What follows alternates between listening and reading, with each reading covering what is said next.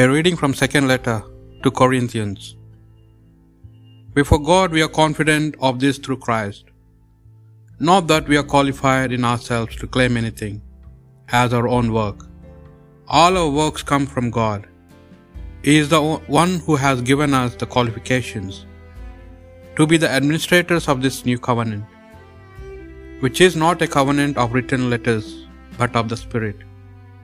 The written letters bring death, but the Spirit gives life.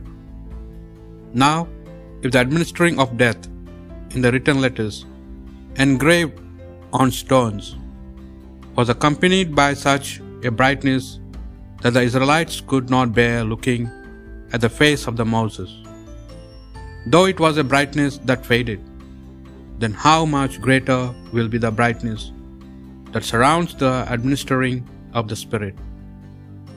For if there was any splendor in administering condemnation, there must be very much greater splendor in administering justification. In fact, compared with this greater splendor, the thing that used to have such splendor now seems to have none.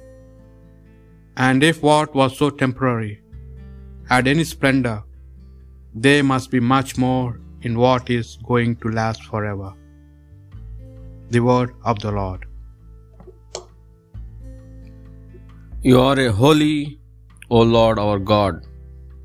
Exalt the Lord our God. Bow down before Zion, his footstool is the Lord, is holy. You are holy, O Lord our God. Among his priests were Aaron and Moses. Among those who invoked his name was Samuel. They invoked the Lord, and he answered, You are holy, O Lord our God. To them he spoke in, in the pillar of cloud. They did his will, they kept the law, which he, the Lord, had given. You are a holy, O Lord our God. O Lord our God, you are, you are you answered them. For them you were a God who forgives, yet you punished all their offenses. You are holy, O Lord our God.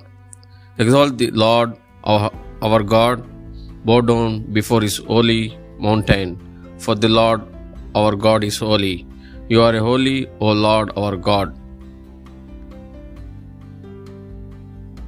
A reading from the Holy Gospel according to Matthew. Jesus said to his disciples, Do not imagine that I have come to abolish the law or the prophets. I come not to abolish, but to complete them. I tell you solemnly, till heaven and earth disappear, not one dot, not one little stroke shall disappear from the law until its purpose is achieved. Therefore, the man who infringes even one of the least of these commandments and teaches others to do the same will be considered the least in the kingdom of heaven. But the man who keeps them and teaches them will be considered great in the kingdom of heaven. The Gospel of the Lord.